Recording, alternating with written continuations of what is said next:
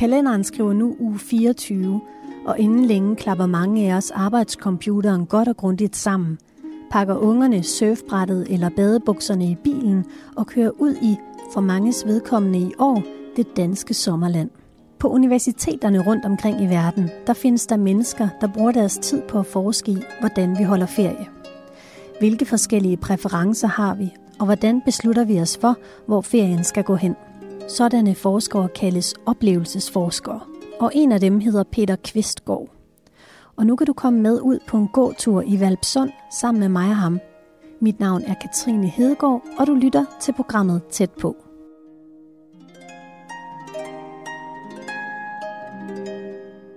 Jeg hedder Peter Kvistgaard, og jeg er ekstern lektor på Aalborg Universitet, turisme- og oplevelsesforsker.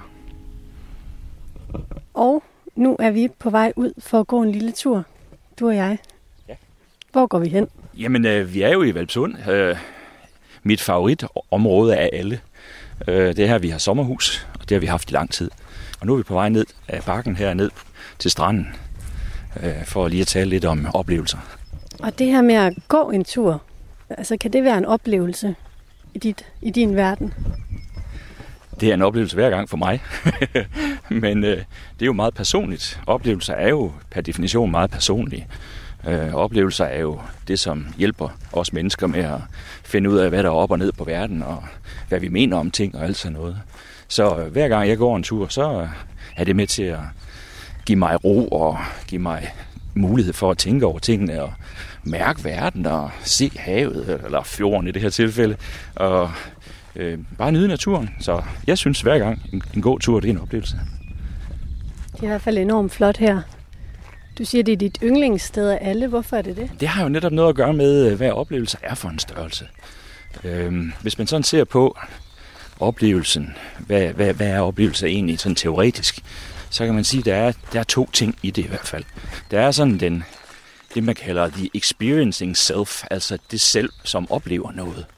Og så er der det, som hedder the, the remembering self, som er det øh, selv, som øh, husker de oplevelser, som man nu har haft. Og der kan man sige, at øh, mine forældre de byggede et sommerhus herude i 1965, og der var jeg to år gammel. Så det vil sige, at jeg er kommet herude i, i alle, alle mine år. Nu er jeg 56, så det er jo faktisk rigtig mange år i mit liv, jeg er kommet herude og elsker at være herude. Så det der med at have haft oplevelser i barndommen, det sætter sig jo på forskellige måder, og det der med øh, de oplevelser, som jeg har haft i det øjeblik, jeg havde dem herude, de sætter sig så i min hukommelse. Og, og det, der sker, når det sætter sig i hukommelsen, det er jo, at man reflekterer over de oplevelser. Men man skal ikke tro på de oplevelser, man har haft. Fordi det, der sker, det er, at de oplevelser, man har lige nu, de er pålidelige. Fordi det kan jeg sanse, jeg kan mærke det, jeg kan, jeg kan føle det, og alt muligt andet. Min fantasi bliver stimuleret, når jeg går en tur eller et eller andet. Men når jeg så efter et stykke tid tænker tilbage på det, så har min hukommelse jo har fat i det. Og så kan der ske alle mulige ting. Jeg kan blive påvirket af, af et eller andet. Jeg kan blive påvirket af noget, jeg troede, jeg oplevede. Jeg kan blive påvirket af mine forældre, som har sagt og gjort et eller andet. Eller alt muligt kan der ske med min hukommelse undervejs. Så øh, det, der egentlig sker omkring oplevelser og hukommelse og den slags ting, det er jo, at oplevelser er jo noget, som øh, vi tager med os igennem livet, men vi kan, ikke tro på, vi kan ikke tro på dem, vi kan ikke stole på dem. Så når du spørger, hvorfor kommer jeg her, så er der jo sket en masse ting, siden jeg var to år gammel, første gang jeg kom ud, og så til nu. Men alle de ting, de står for mig som positive. Og det er øh, meget vigtigt for mig. Så det sted herude, det kan noget positivt for mig. Det her med øh, at vælge, hvor man skal holde ferie. Nu er der snart sommerferie, og der er en masse danskere, der har planlagt, hvor de skal holde deres ferie. Øh, hvordan kan du fortælle noget om, hvordan det er, vi vælger, hvor vi gerne vil holde ferie henne? Ja, det kan jeg godt, fordi øh, der er mange, der tror, at vi vælger øh, ferie efter oplevelser, som vi skal have. Øh, men vi vælger faktisk, af min påstand, oplevelser, eller rettere sagt ferie, efter de oplevelser, vi har haft. så vi vælger efter de minder, som vi har. Og som jeg sagde før, så er de der minder jo tit og ofte ikke helt sandfærdige. Øh, du kender sikkert godt det der med, at øh, kan du huske dengang, at vi gjorde sådan? Ja, det gjorde vi ikke. Vi gjorde noget andet. Øh, og det, det er det, der sker med minder og hukommelse og øh, oplevelser. Så når folk de siger, jamen øh, vi skal over have de aktiviteter, så er der ofte en forklaring på, at de vælger lige præcis de aktiviteter.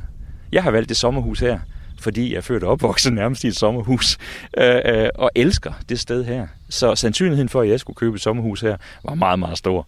Men det er minderne, der styrer øh, mit valg af sommerhus, og sted og aktiviteter. Nu er vi næsten ved at være nede ved den skønne fjord her. Og det er Valpsund færgen, der ligger derude. Ja, det er egentlig, det er egentlig Sundsørefærgen, som den hedder. Øh, det er Mary, den hedder. Den er ikke opkaldt efter kronprinsesse Mary. Den er opkaldt efter en af de lokale herude. Øh, men øh, det er Sundsørefærgen, og øh, det er et meget vigtigt element i oplevelsen herude i, i Valpsund. Jeg tror, uden Sundsørefærgen ville øh, stedet have en helt anden karakter. Vi har en færgekro, vi har en færgekiosk, og vi har et liv omkring færgen, som er rigtig vigtigt. Og der kommer mennesker og besøger stedet her, fordi de skal sejle med færgen over osv. Og færgen ligger jo over på den anden side af sådan nogle gamle årsager, nemlig at dengang der var jernbane her, der øh, skulle øh, hvad hedder det, arbejderne, de skulle øh, bo derovre. Og derfor er der også arbejderboliger tilknyttet færgen derovre. Øh, derfor ligger Mærke derovre i dag, og ikke i Vapsund. Kan du fortælle lidt om, hvor mange danskere plejer normalt at rejse udenlands, og hvor mange plejer at blive hjemme? Ja, under normale omstændigheder, når der ikke er coronakrise, så øh, har vi lige øh, lært fra Visit Danmark, at øh, omkring 40 procent af, af danskerne, de rejser til udlandet hvert år. Det er jo rigtig mange. Så hvis ikke der bliver åbnet for grænserne, og hvis ikke folk er nervøse for at rejse, så vil der være mange danskere i, i ferielandet i år. Det bliver jo spændende at se, hvordan det kommer til at løbe af stablen. Kan man sige noget om, hvem det er, der plejer at rejse udenlands, og hvem det er, der bliver hjemme? Det er jo meget blandet, kan man sige. Ikke? Der er mange forskellige traditioner, og det jo, hænger også sammen med det der med minderne. Øh, hvis man har haft nogle minder som barn i forhold til at køre sydpå og hyggen i at sidde i bilen og stoppe ind på de forskellige restepladser og få noget at spise og køre om natten og hvad det nu ellers er, øh, komme ned i varmen øh, i Italien, hvor det må, måtte være, jamen så er der en stor sandsynlighed for, at man som voksen gentager det. Øh, fordi det har nogle særlige minder med sig. Øh, og det, det, det, det er jo helt fint. Så det er mange forskellige grupper. Mit, min påstand vil nok være, uden at jeg kigger nærmere på de der tal, ja, det er meget børnefamilier. Altså øh, sådan... Øh, med børn. Øh, ikke de helt små, men, men op, op til øh, sådan 3-4-5 år og så op efter. Så det er meget minderne, der styrer det. Og nu er vi kommet herned til færgekiosken. Ja, altså færgekiosken ligger jo selvfølgelig her ved færgen og lige ved siden af badebroen og hele det liv, der, der er her omkring badebroen og, og øh, med bilerne, der passerer med færgen og alt sådan noget. Det er et centralt sted, og i gamle dage var der jo var der jo togforbindelse over på den anden side. Det har altid været ligesom krogen herude. Ikke? Det har altid været det sted, hvor, hvor folk kom, og molen, og hvor jeg også har stået og fisket. Der er sådan et særligt liv her, og når øh, færgekiosken lukker i slutningen af september, og først åbner igen i starten af april, så er det ikke det samme Valpsund. Der er ikke det samme liv, øh, når færgekiosken ikke er åben. Og så tilbage til minderne. Jeg kan jo stadigvæk huske, da jeg ikke var så stor, jeg, jeg kunne knap nok nå op til disken, da jeg stod der med mine 5 kroner og ville have blandet slik. så hver gang jeg kigger på færgekiosken, så er jeg jo tilbage i, i tiden som femårig, eller hvad jeg nu var. Ikke? Så det er et, en helt central øh, aktør her på, på havnen og, og ved stranden. Ikke? Men nu hvor vi er ved stranden, så kan vi jo måske også tale lidt om, at stranden har jo ændret sig ja. i alle de år, som øh, jeg er kommet her, men også andre steder i, i hele verden. Stranden har ændret karakter. Øh, det ligner sig selv. Den har altid set sådan her ud. Men det er aktiviteterne på og ved stranden, som har ændret sig. Tidligere var det bare sådan, at man kom og lå på stranden, og så badede man selvfølgelig også. Øh, men nu er stranden og fjorden, i det her tilfælde, det er blevet aktivitetsområder. Altså, man har øh, alle mulige ting med herned, som man bruger. Der er folk, der øh, har vandskuter med hernede, de må være på højre side af broen, lidt, lidt væk fra de badende. Øh, folk, der har øh, de der stand-up paddleboards og alt sådan noget, som jeg ikke kan bruge hvert fald af, og, og surfe og alt muligt andet, og kajakker og alt sådan noget der. alt det der, det kom med, fordi det er blevet sådan et sted, hvor man er aktiv, og hvor man viser, hvad man er, og øh, jeg er et outdoor-menneske, ikke også, og jeg gør en masse ting, jeg hopper i vandet, og jeg er sej, og alt sådan noget. Så, så stedet er blevet, øh, stranden er blevet til et, et, et meget mere aktivitetssted, et, et udfoldelsessted, et sted, hvor man fortæller, hvem man er. I gamle dage, der var det altså bare total relaxation, ikke? Øh, man smurte Nivea-creme på, som man troede var solcreme, og så lå man ellers stik en hel dag, ikke? nu om dagen, der er man jo meget bevidst om, hvad man gør og hvad man ikke gør i forhold til kroppen og sådan noget. Men strandens karakter, strandens funktion har ændret sig rigtig meget over tid. Vi mennesker, vi har jo også ændret os. Øh, forstået på den måde, at vi har meget mere brug for aktivitet. Vi har meget mere brug for at, at stimulere os selv. Det er det der self-experiencing. Ikke? Også det der med, at jeg, jeg, jeg oplever, øh, jeg skal mærke verden, jeg skal føle verden, og når man så kommer tilbage, ikke, så kan man sidde der og tænke over det. Ikke? Man kan sidde og tænke tilbage på sommeren. Det er det der remembering self. Ikke? Så, så øh, vores altså, altså moderne mennesker har brug for at iscenesætte sig selv, konstruere og dekonstruere sig selv hele tiden. Og det gør man blandt andet ved hjælp af strande og aktiviteter på strande og øh, mountainbike-kørsel op i øh, de smukke bakker og hvad det nu ellers måtte være. Så vi har meget, meget større behov for at være aktive, end vi havde tidligere. Men der er også forskel på danskerne, så nogen kan lide aktive ferier, og nogen kan godt lide at sidde foran campingvognen eller lave bål, eller der er forskelligt, hvad man har lyst til. Kan du fortælle lidt om det?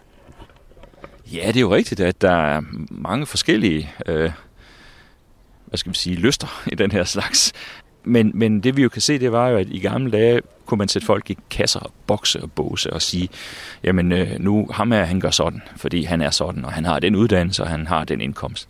Men det kan man ikke længere. Øh, nu om dagen er, at det er lige så legitimt for øh, den ene type menneske at gøre det, som den anden type menneske gjorde før, øh, som omvendt. Øh, lægen, overlægen kan lige så godt øh, stå på vandski den ene dag og vandre helt mutters alene op i Nordsverige den anden dag, og hvad ved jeg, man nu kan finde på at gøre. Det er fuldstændig blandet nu om dagen. Øh, men der er smagspræferencer. Og selvfølgelig vil der være det. Nogen kan lide at gå ture, og andre kan lide at kaste sig ud i bølgen blå osv. Det handler også om det der med, hvem vi er, hvad vi tør, og hvad vi har lyst til at kaste os ud i. Der er jo typer af oplevelser. Der er jo sådan nogle øh, boundary breaking experiences, hvor man sådan kaster sig ud i noget, man ikke rigtig tør, men så gør det alligevel og kommer ud af det med en sejr. Jamen, det kunne jo for eksempel være, at øh, hvis, hvis man nu lider lidt, en lille smule vandskræk, øh, ikke rigtig tørker ud til, hvor det er dybere end livet, ikke? så kunne man måske kaste sig ud i et eller andet kursus, hvor man lærer at håndtere det, hvor man kommer ud og svømmer øh, dybere, og man faktisk lærer at svømme ordentligt og have selvtillid og den slags ting. Det kan være sådan en grænseoverskridende oplevelse, som kan være lærerig og rigtig, rigtig god, og som også sætter sig i hukommelsen. Så næste gang man hopper i vandet, så har man måske den med. Jeg klarede det faktisk sidste gang, så jeg gør det også den her gang. Det kan jo være ændrende for personen. Det vi jo typisk taler om i forhold til ferier og den slags, det er jo det, vi kalder celebrating experiences, hvor altså, det kan være bryllupper eller fødselsdage eller ferier, ikke? hvor man har sådan et tidsrum, hvor man gør noget bestemt i. Ikke? Øh, man siger som regel, jamen øh, en uges ferie eller et eller andet, eller 14 dages ferie, jamen så handler det jo om at gøre nogle andre ting, end man normalt gør. Ikke? At man tager hjemmefra og tager ud i et feriehus, eller man tager på camping, eller man tager på hotel, eller hvad ved jeg. Det bryder med hverdagen på en eller anden façon. Og det er jo rigtig fedt, at man har sådan nogle rum, man kan tage ud og gøre nogle ting i. Jeg elsker jo mit feriehus, og det er ligesom det rum, hvor jeg tager væk fra, fra vores normale hverdag, fra stress og jag og alt muligt andet, og kommer ned og slapper fuldstændig af. Kan der være forskel på, hvor intenst en oplevelse kan være? Altså, der nogle oplevelser, der er sådan lidt flade, og andre, der er lidt vildere, eller? Ja, altså generelt kan man sige, at vi oplever hele tiden. Men det er jo ikke hver dag, vi har oplevelser. Øh, en oplevelse er som regel noget, som øh, sætter sig i hukommelsen på en eller anden fasong, sætter sig i kroppen, sætter sig på en eller anden fasong i systemet, og som man så tænker tilbage på på et eller andet tidspunkt. Øh, nu, jeg har kørt herned mange gange i bil. Jeg har aldrig været udsat for det, jeg blev udsat for i dag, nemlig at en lastbil lige foran mig kørte ud i siden af vejen, fordi han sms'ede, og så stod der en sky af sten op på min bil og min rude og alt muligt andet. Det gør jo, at i dag adskiller sig fra de tusind andre gange, jeg har kørt herned. Og man kan sige, at det var en negativ oplevelse. Ja, men det er trods alt en oplevelse, som jeg vil huske at tage med. Ikke? Og så næste gang, jeg kører forbi det sted, så vil jeg nok tænke, dumme lastbil, den gider jeg ikke have en gang til. Så det, der adskiller sig fra vores hverdag, det der adskiller sig fra det, vi ellers oplever generelt, det er en oplevelse, det er det, man tager med sig. Kan vi gå lidt ned på stranden? Nu kommer færgen. En gang imellem, når, øh, når der er bryllup, øh, så kan brudeparet godt lide, som regel lokale, at tage med Mary over på den anden side måske. Og øh, ude midt i det hele, så tager Mary en tur rundt, eller to eller tre, og så lyder det over højtaleren. Øh, kommunen giver en omgang. Og det er en form for lokal fejring af, at der foregår noget særligt ombord på Mærke. Og det synes jeg skulle være skide hyggeligt. Så lige pludselig, når man kigger ud på vandet, så tager Mærke en tur eller tre rundt om sig selv. Ikke også? Det er meget usædvanligt, fordi hun ligger jo i rutefart. Ikke? Men, men det er det der brud på tingene. Ikke? Også brud på, at jamen, hun sejler normalt. Jamen, hvad, hvad laver hun nu? Jamen, hun giver lige en omgang, fordi der er brudpar. Det er da super sjovt. Så det er et eksempel på det der med, at vi oplever hele tiden, men Mary sejler jo bare, så vi siger, nå ja, hun er der jo. Men når hun laver det nummer der, okay, fedt, ikke? Eller når hun skiller ud over, at der kommer en, en, en, en løssejler lidt for tæt på, ikke? Øh, så tuder hun jo ikke også øh, to-tre gange, ikke? og så lyder det automatisk fra min 8-årige datter derop. Så, nu er Mary sur på nogen, og så drøner hun hen og kigger ud på vandet og siger, hvad sker der nu? Ikke? Så det er de der brud med det sædvanlige, det vi normalt oplever. Ikke? Det er rigtig vigtigt. Og hvert år, der er det jo også øh, en oplevelse, en ny oplevelse at, at gå, gå i første gang. Øh, sidste år var jeg i vandet øh, allerede i starten af maj. Det har jeg ikke været i år, fordi vandet er for mig en anelse køligt øh, endnu. Men jeg går der lige stille og tager mod til mig øh, at hoppe i vandet. Og øh, jeg ved, herude der er der jo en, øh, en klub af ældre mennesker, øh, tror jeg da, som hopper i vandet hver dag kl. 8. Øh, jeg skal nok redde dig, så du ikke falder i. Øh, det er ikke så dybt. Og øh, de bader hver dag kl. 8 hele året rundt. Så skiller hun ud, fordi der er en, der er på vej ind øh, lige i hendes sejlrute. Det vil hun ikke finde sig i. meget, meget rytter, tror jeg, karakter. Valpsund. Sund ørefæven. Ja. ja, så skiller hun ud. Øh, det er når de ikke tager hende alvorligt nok. Kommer for tæt på hende, når hun skal til at sejle. Så siger hun, hallo, lad være med det, gå væk. og de flyttede sig også lynhurtigt, kunne jeg se. Når jeg er ude at sejle i kajakken, så viser jeg meget stor respekt for Mary. Fordi jeg skal ikke ind øh, og, og tudes af hende. Det vil også være mangel på respekt, synes jeg. Noget der, noget, der også er sket herude, og det synes jeg er jo rigtig sjovt og godt, det er jo, at øh, man har ændret på nogle ting herude. Tidligere, øh, derover hvor der er en informations kiosk, eller hvad man nu skal kalde det nu, øh, der var der garnudlægning i gamle dage. Og der, hvor der er legeplads, der var der også garnudlægning, og der var sådan nogle små fiskerskure, og der lugtede altid rigtig, rigtig træls af fisk, men sådan var det, og tang og sådan noget. Men, men nu er det jo så erstattet med nogle andre ting. Der er blandt andet en multibane derovre, der er en legeplads, og der er et sted, sådan et overdækket sted, hvor folk kan sidde med øh, grill og alt sådan noget og hygge sig. Øh, og færgekrogen derovre, den er også udvidet hen over tid med øh, hvad hedder det, øh, lejligheder og alt muligt andet. Og ved siden af færgekiosken, der lå der i gamle dage, rigtig gamle dage, der lå der øh, en fisker, som havde røgeri og alt muligt andet, men det gik så ned, og så var der antikvitet og alt muligt andet. Men nu er der kommet havnens røgeri, og det er rigtig godt. Øh, fordi det løfter faktisk øh, hele Valpsund, at der er kommet et større udbud af spisesteder osv. Lidt længere hen ligger der også øh, noget, der hedder Det Lille Kompas, som har været lukket under corona-tiden her. Men øh, der, det er sådan et lille værtshus, hvor man også kan få noget at spise og sådan noget.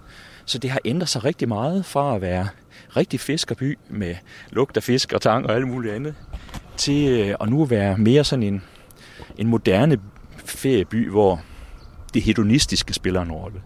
Hvad vi lige skal sætte øh, et ord på, hvad hedonisme er. Jamen hedonisme, det er sådan set, at, at, at øh, man nyder for nydelsens skyld. Øh, og det er også noget af det, som vi snakker om nede ved stranden, ikke? Også at vi har ændret os rigtig meget fra at have fokus på en funktion, at vi skal noget bestemt, vi skal slappe af eller et eller andet, til at man nu, det er helt okay, det er helt legitimt, at bare nyde for nydelsens skyld. Så man kan se, at de her forskellige ting, som er ved at tone frem her i Valpsund, de også kommer fra det der med hedonisme, at folk de vil gerne herud, og de vil gerne betale for en, en øl, de vil gerne betale for, for noget god fisk herhen fra havnens hori, de vil gerne betale for en overnatning op på kronen, og de vil gerne nyde livet. Ikke? Så, så hele det her, det er sådan et sceneri i forhold til det gode liv, ikke? Øh, nydelsen, øh, det hedonistiske. Og, og der kan man se, at havnens hori med café i den ene ende, og øh, hvad skal vi sige, outlet med fisk i den anden ende, og hvor man også kan få takeaway og sådan noget. Det er jo et eksempel på det, at der kommer nogle mennesker og kan se, okay, øh, moderne mennesker har nogle andre behov, end de havde tidligere. Så lad os, lad os ramme ind i det. Og, og de leverer nogle rigtig gode fisk og nogle rigtig gode ting derhenfra. Det gør færgekioskene også, og det gør kronen også. Øh, men det giver bare et større billede. Det giver nogle flere ting, man kan nyde hernede.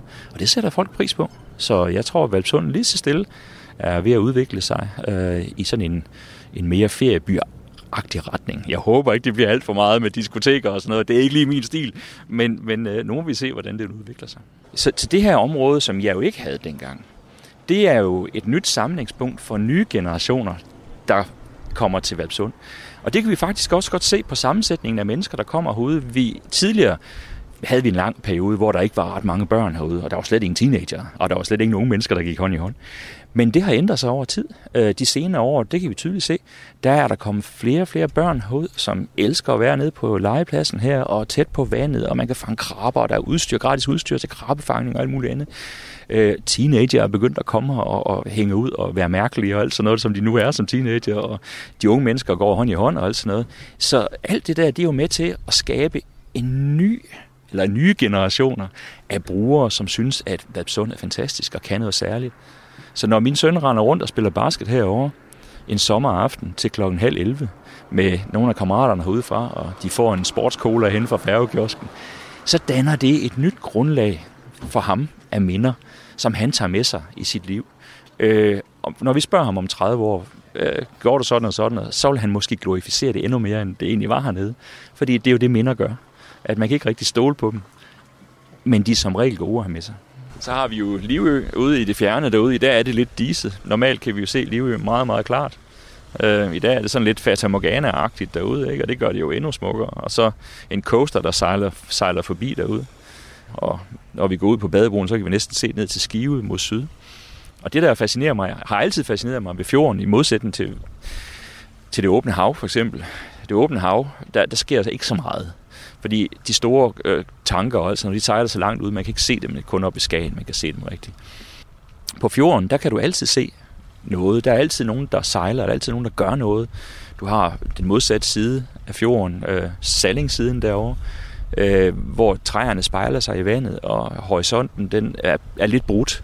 Der er altid noget nyt at se på. Der er altid nogle nye ting. Der er skyer, som kommer ind lige pludselig. Ude ved, ved vestkysten, der kan du se rigtig langt. Der er ikke, det, er ikke, det er ikke en overraskelse, når der kommer en sky.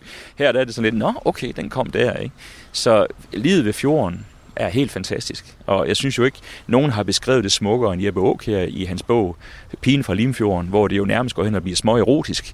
Han fortæller om øh, Limfjorden, og han fortæller om, om øh, hele fjordlandskabets øh, nærmest erotiske udstråling og øh, med former og alt muligt andet.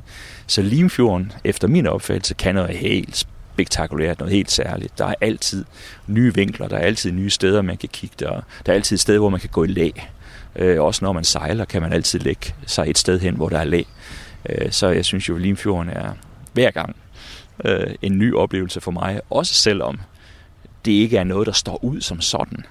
Men når jeg går her, så åbner jeg alle mine sanser. Jeg åbner for hele apparatet og suger det bare ind og tænker, wow, her kan jeg godt lide at være.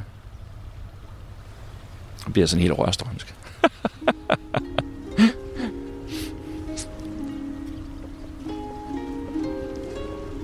jeg skal lige sige noget til lytterne.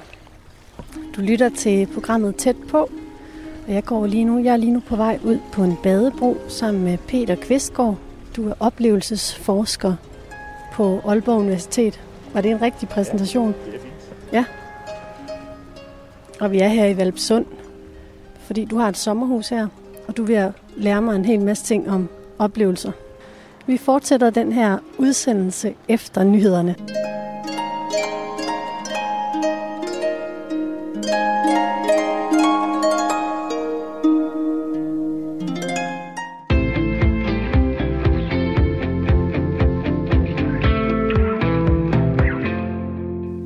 Til programmet Tæt på. I det her program, der går jeg en tur med oplevelsesforsker Peter Kvistgaard.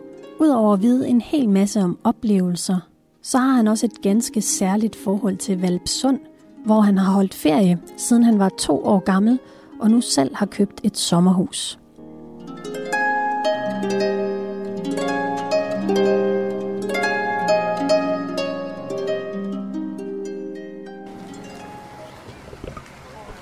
Kan du fortælle lidt om, hvordan øh, danskernes ferie vil se ud i, i år? Altså, hvem vil vælge hvad?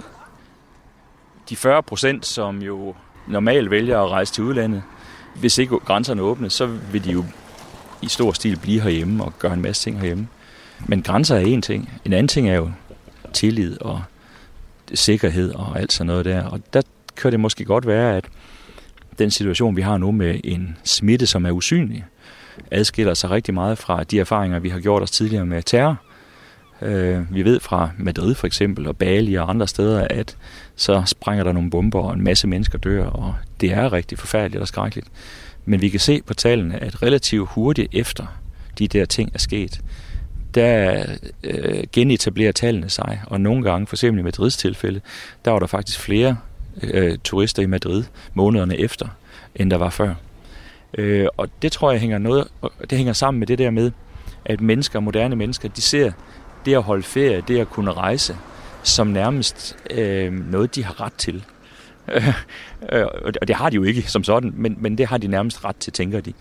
Og der kan man så sige, at, at i år, hvor vi har en usynlig fjende, hvor man kan blive smittet af hvem som helst, når som helst, alle steder, øh, det gør måske lige noget andet.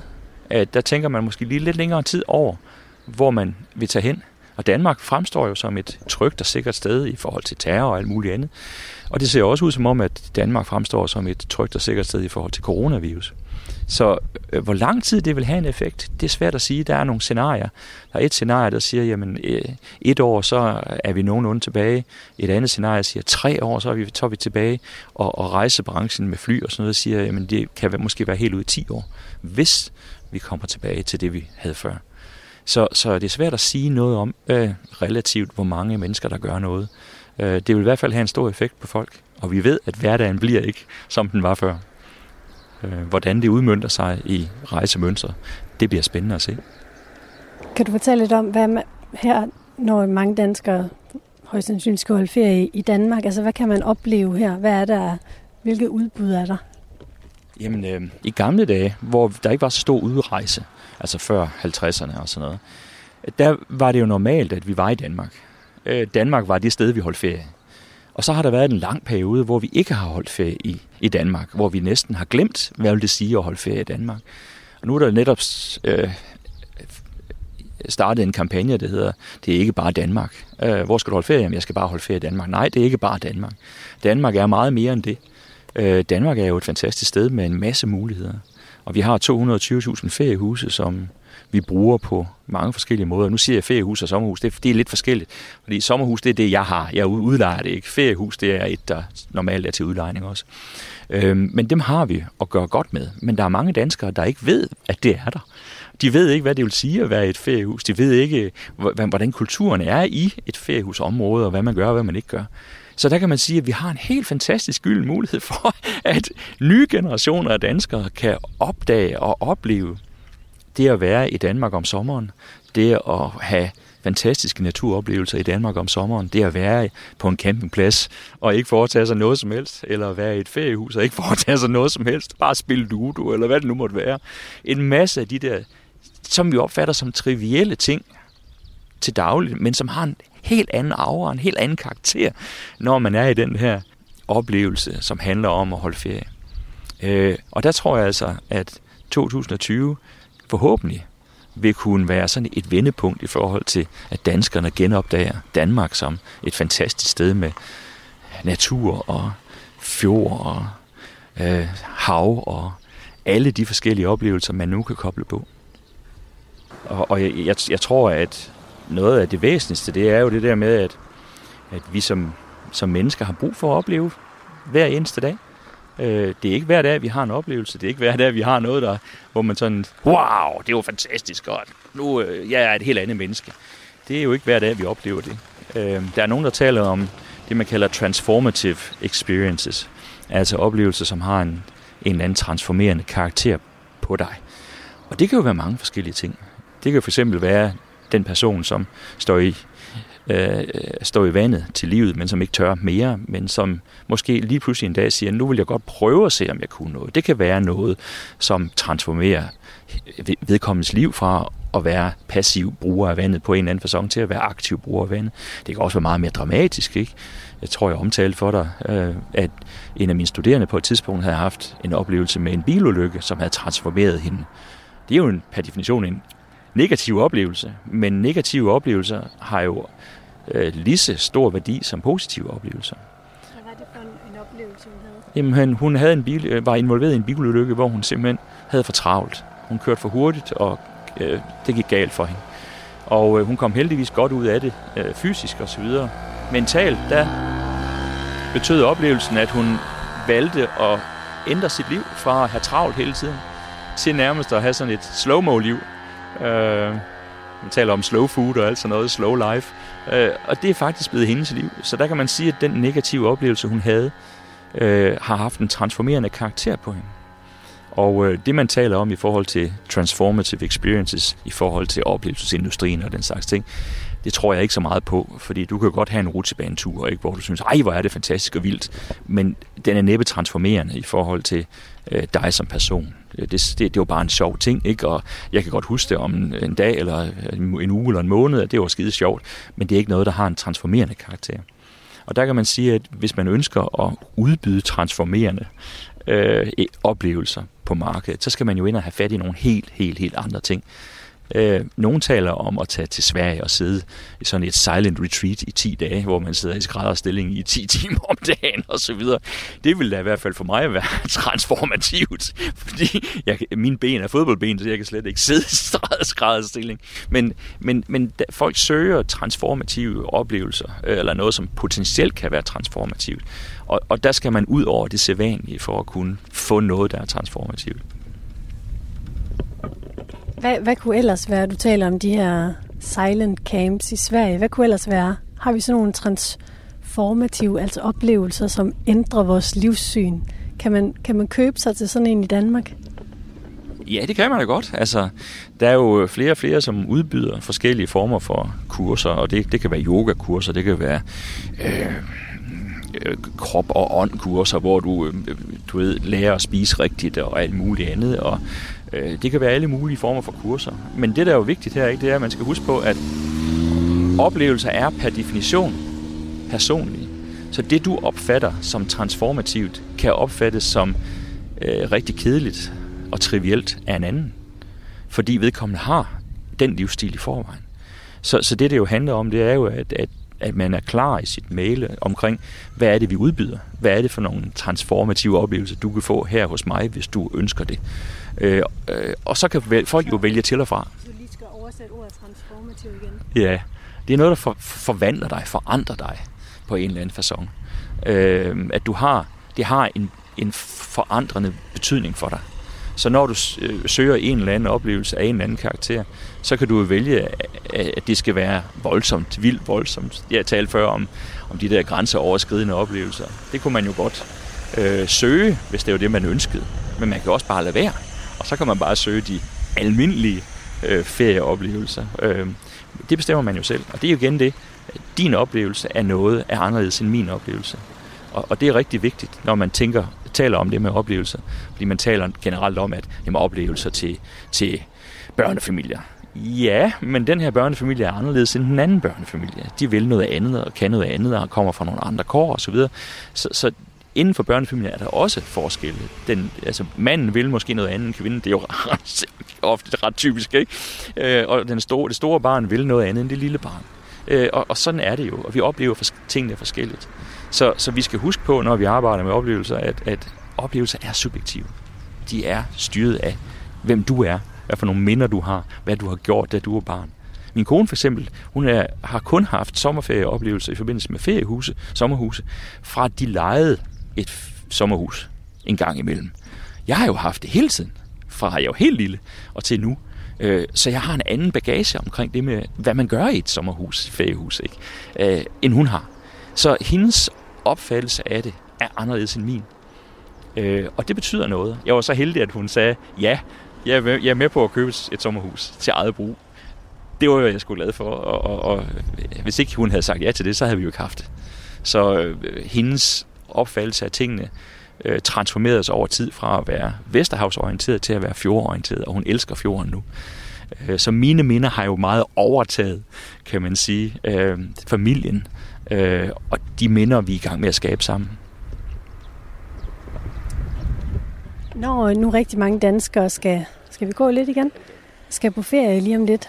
Der kan være en far, der vil noget, og en mor, der vil noget andet, og nogle børn, der vil noget helt tredje. Og de gør af forskellige aldre, de her børn. Kan du, kan du fortælle noget om, hvordan man kan skræddersy sådan en ferie, sådan så, så alle øhm, får en oplevelse? Ja, altså man kan jo sige, at, at øh, ja, man kan sige, at der er mange, der gør forsøget i forhold til at, at, at lave pakker. Og det kan mange også godt, altså rigtig godt lide. Øhm, især sydpå, det der med all-inclusive rejser, ikke? hvor man så tager hen til et sted, og så øh, har man øh, det hele der, ikke? Øh, og så videre. Det er der nogle snedige folk, der har regnet på, ikke? fordi det er jo en forretningsmodel, hvor du skal komme til resortet og blive i resortet og tage dig fra igen. Øhm, så det er der nogen, der godt kan lide. Det er ikke særlig godt for lokalområdet, skal jeg lige helt sige. Det har man en masse undersøgelser, der viser. Lokalområdet har ikke særlig godt af all-inclusive rejser, fordi folk de bliver på hotellet. Øhm, I Danmark, der har vi ikke så meget af det, øh, og det er jeg sådan set rigtig godt tilfreds med. Øhm, vi har masse feriehus, som jeg har sagt, og masser af campingpladser og masser af hoteller. Der er et, et rigt udbud af ting og sager, øhm, overnatningsmæssigt. Det, det jo handler om, tror jeg, det er jo at få øh, aktiveret folk mere ude i naturen. Få givet dem øh, mange flere muligheder for at bruge naturen. Her Limfjorden, det er relativt få steder, man ved Limfjorden kan lege en båd eller lege et surfbræt, eller hvad det nu måtte være. Øh, og det synes jeg er jo ærgerligt. Vi har den mest fantastiske fjord i verden, og så er det ærgerligt, at man ikke kan komme til at bruge den. Man ikke kan komme på den, man ikke kan komme i den. Øh, Skive Kommune, øh, lige over på den anden side af vandet, de har jo en kyststrækning, som er helt fantastisk. Men den er svært tilgængelig, og det synes jeg er rigtig ærgerligt. Så i forhold til det med aktiviteter og sådan noget, så skal vi hjælpe øh, moderne mennesker med at komme ud og bruge naturen. Det kan jo kræve, at for eksempel Naturstyrelsen de ansætter flere folk, som kan fortælle om naturen og fortælle om, hvad er det for et træ, hvad er det for en busk, hvad er det for, kan du spise de bær der, kan du ikke spise de bær der. Fordi mange moderne mennesker vil jo bare tage mobiltelefonen op og kigge på den og sige, nå, det er det der, ja, og så videre. Men vi har jo nogle fede fortællinger, nogle fede ting, vi kan fortælle på en god måde. Hvis vi har mennesker, som er engageret, som kan fortælle om naturen og øh, tilbyde sejladser på fjorden, eller dykning i fjorden, som de gør ved Gløngøre, eller hvad det nu måtte være, jamen, så kan vi tilbyde noget, som kan give små og store oplevelser, sågar også transformerende oplevelser. Øh, så jeg synes bare, vi skal se at komme i gang med at få skabt nogle flere aktiviteter, nogle flere oplevelser, gerne ude i naturen. Kan du anbefale, skal vi, skal vi begynde at gå lidt tilbage Hvis nu du skulle anbefale øh, et eller andet sted, danskerne skulle tage hen og få sig en virkelig god oplevelse her i sommeren, hvor skulle det så være? Ja, ja, jeg vil jo egentlig starte med at sige Valpsund, men det er lidt at snyde, er det ikke det? Øh, jamen, det, det afhænger rigtig meget af, hvad det er for nogle minder, du har med dig. Hvis du er meget til natur, jamen, så søger du jo naturoplevelser. Øh, men efterhånden, så kan man sige, at der er også mange store byer, som kombinerer det med natur og store by. Øh, så det kan man også godt. Øh, Aarhus og Mols eksempelvis hænger jo godt sammen. København, der kan du jo på 12 minutter tage øh, metroen fra, øh, fra Nørrebro og så ud til Amager Strandpark øh, og have en naturoplevelse der, hvis man nu kan kalde det det. Det er meget, hvad man er, hvad, hvad man er til. Jeg er meget til det, øh, det stille og rolige feriehusliv. Øh, og så gå ud og opleve nogle forskellige ting derfra. Øh, jeg er meget til natur, øh, elsker at gå ture.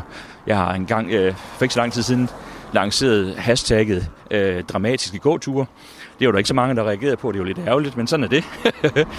men jeg synes jo, at der er mange små dramaer ude i vores natur, som øh, hvis, hvis vi stopper op og er nærværende og kigger på, så kan vi opleve det.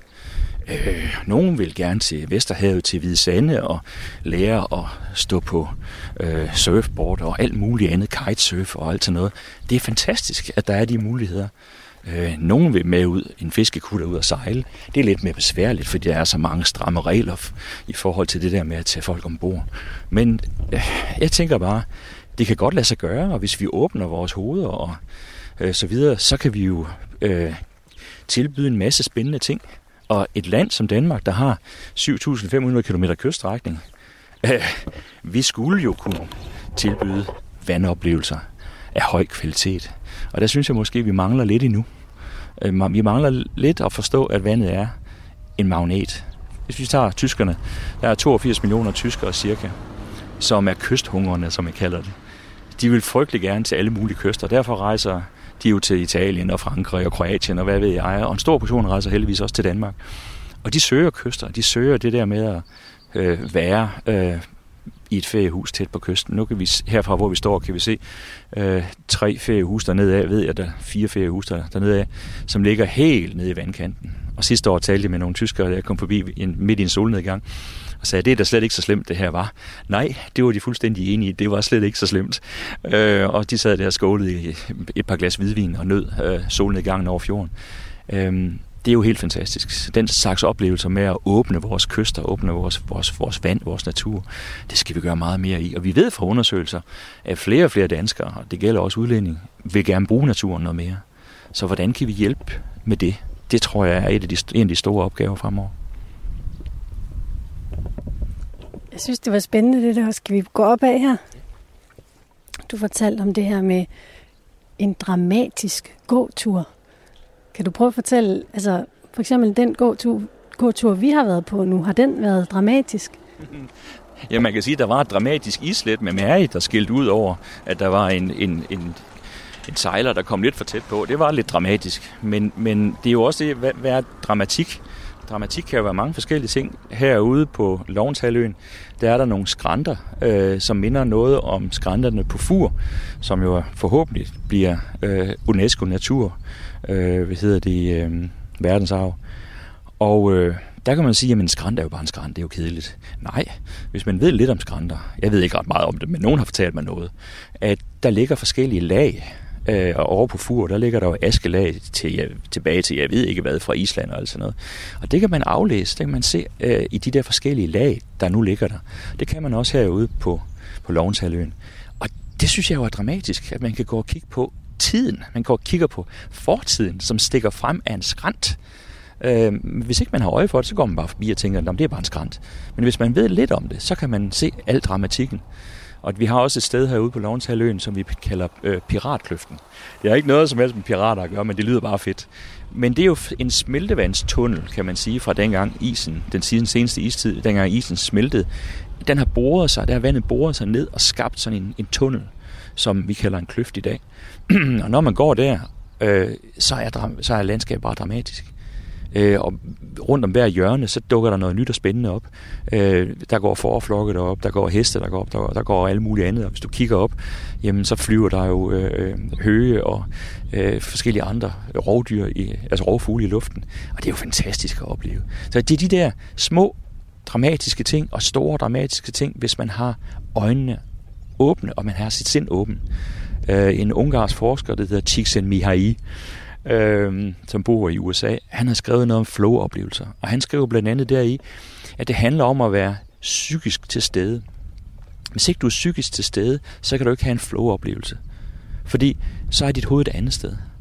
En flow-oplevelse er karakteriseret ved, at tiden går hurtigt. Man oplever noget, som om, åh, oh, er det allerede over? Ja, det er det, fordi du var til stede i det, du oplevede det rigtig intenst, og du kan måske huske det lang tid efter. Så hvis man er til stede ude i naturen, hvis man er til stede i det, man gør, som vi to her, så kan man have en oplevelse, som kan sætte sig, og som kan sætte sig i minderne, og som man kan tage frem igen på et eller andet senere tidspunkt og sige, hov, det var det der, det var rigtig spændende. Så kan det godt være, at om 10 år, der var det en helt anden situation i mit hoved, som jeg husker, den vi har haft i dag, øh, end du har haft. Øh, men sådan er det jo med oplevelser, sådan er det med minder om oplevelser. Du lytter til programmet Tæt på, jeg går nu sammen med Peter Kvistgaard, som er oplevelses- og turisme forsker. Skal vi også lige have det med? Det er fint. Ja, det giver jo god mening. Og vi er, øhm, vi er i Valpsund og kan se over til Livø, som ligger herovre på den anden side. Valpsund er jo ved at forandre sig, det talte vi om nede på havnen i forhold til mad og den slags ting. Men der sker også noget i selve sommerhusområdet. Vi går forbi her Poppelvej, hvor der er et hus, der er blevet revet ned. Et gammelt hus, øh, som er blevet revet ned, og der skal man bygge et nyt. Og det kan man faktisk se rigtig mange steder, øh, andre steder i landet, men river gamle huse ned og bygger nyt. Det er også ved at ske her i Valpsund. Øh, vi kommer faktisk forbi nogle stykker her, øh, hvor man river de gamle huse ned fra 60'erne og erstatter dem med nogle helt nye huse, som lever op til alle mulige krav om moderne komfort og, og så videre. En af de ting, som er rigtig vigtig i den her sammenhæng, det er jo, at øh, alle ønsker øh, udsyn. Alle ønsker at få et kig, eller helst mere end et kig ned til fjorden. De vil helst have, ligesom vi har heldigvis, øh, en terrasse, der vender ned mod fjorden, hvor man kan sidde med en gin tonic om aftenen og, og kigge ud på fjorden og nyde solnedgangen. Det er i meget, meget høj kurs. Og der kan man sige, at tilbage i tiden, i 60'erne og før det, der var det ikke så vigtigt, fordi det hedonistiske, altså det der med at, at nyde ting bare for nydelsens egen skyld, det, er, det var ikke så vigtigt dengang. Det er virkelig vigtigt nu om dagen. Så alle, der kan komme til at bygge et sted, hvor de har udsigt ud over fjorden eller havet, eller hvad det måtte være, jamen det er i høj kurs, og det kan man se på huspriserne. Og hvis man kigger op på skrænten her, så kan man se, at der er bygget et helt nyt op på toppen. Der lå også et deroppe før, men det var rigtig gammelt og dårlig stand osv. Nu har de bygget et, et sommerhus deroppe, som lever op til alle krav, og hvor der jo selvfølgelig er en fed træterrasse med udsigt ud over fjorden, og hvor der også man kan sidde inde og kigge ud over. Øh, og det gælder også, der ligger et andet et lige ved siden af, som er ret stort, og med en ret stor moderne træterrasse. Nogle lokale har været lidt sure over den der, fordi de synes ikke, den passer ind. Men det er jo igen det, når man ser sådan et sted som Valpsund, så er det jo under forandring at der kommer nye mennesker, der kommer nye generationer, øh, som vil nye ting, og der er nye krav i forhold til at bygge et sommerhus. Man kan ikke slippe afsted med bare at hamre nogle bjælker op og så sige, at det er et sommerhus. Der skal være øh, rottespærre, og der skal være, hvad hedder det, øh, tagisolering og alt muligt andet halvøje. Ikke? Så sådan et sommerhusområde er også under forandring. Det betyder også noget i forhold til dem, der kommer og køber et sommerhus. Der kommer også øh, der kommer nye mennesker hertil, som vil nye ting. For en del år siden anlagde man golfbanen heroppe, og der blev jeg spurgt, øh, hvad jeg mente om det. Så sagde jeg, at det synes jeg er et helt fantastisk tiltag. I skal bare huske på, at når man anlægger en golfbane, så tiltrækker man nye mennesker. Og det kan være helt fint. I skal bare være opmærksom på det. Og det kan betyde noget for sammensætningen af dem, der kommer til Valpsund. Øh, og det kan være helt bevidst valg, strategisk valg, at man gerne vil have nogle andre mennesker til at komme, end dem, der har, traditionelt har gjort det. Og der kan man måske sige, at den udvikling, vi er i gang med nu herhjemme, hvor øh, det er så let og billigt at optage et, et, et reelt kreditlån også til et sommerhus. Øh, det gør jo, at der er mange flere, der ønsker at købe et sommerhus. Øh, og så køber de måske et gammelt lidt, river det ned og bygger et helt nyt, som lever op til moderne krav. Det kan vi tydeligt se i Vabsund, og man kan se det mange andre steder også. Så det er jo en del af det der med oplevelser og minder og så videre, og vi har da også planer om at rive vores ned og bygge nyt. Og, og, og det er jo, jeg kunne jo ikke forestille mig at have sommerhus andre steder i hele verden end i Valpsund. Så måske gør vi det om nogle år, nu skal vi se.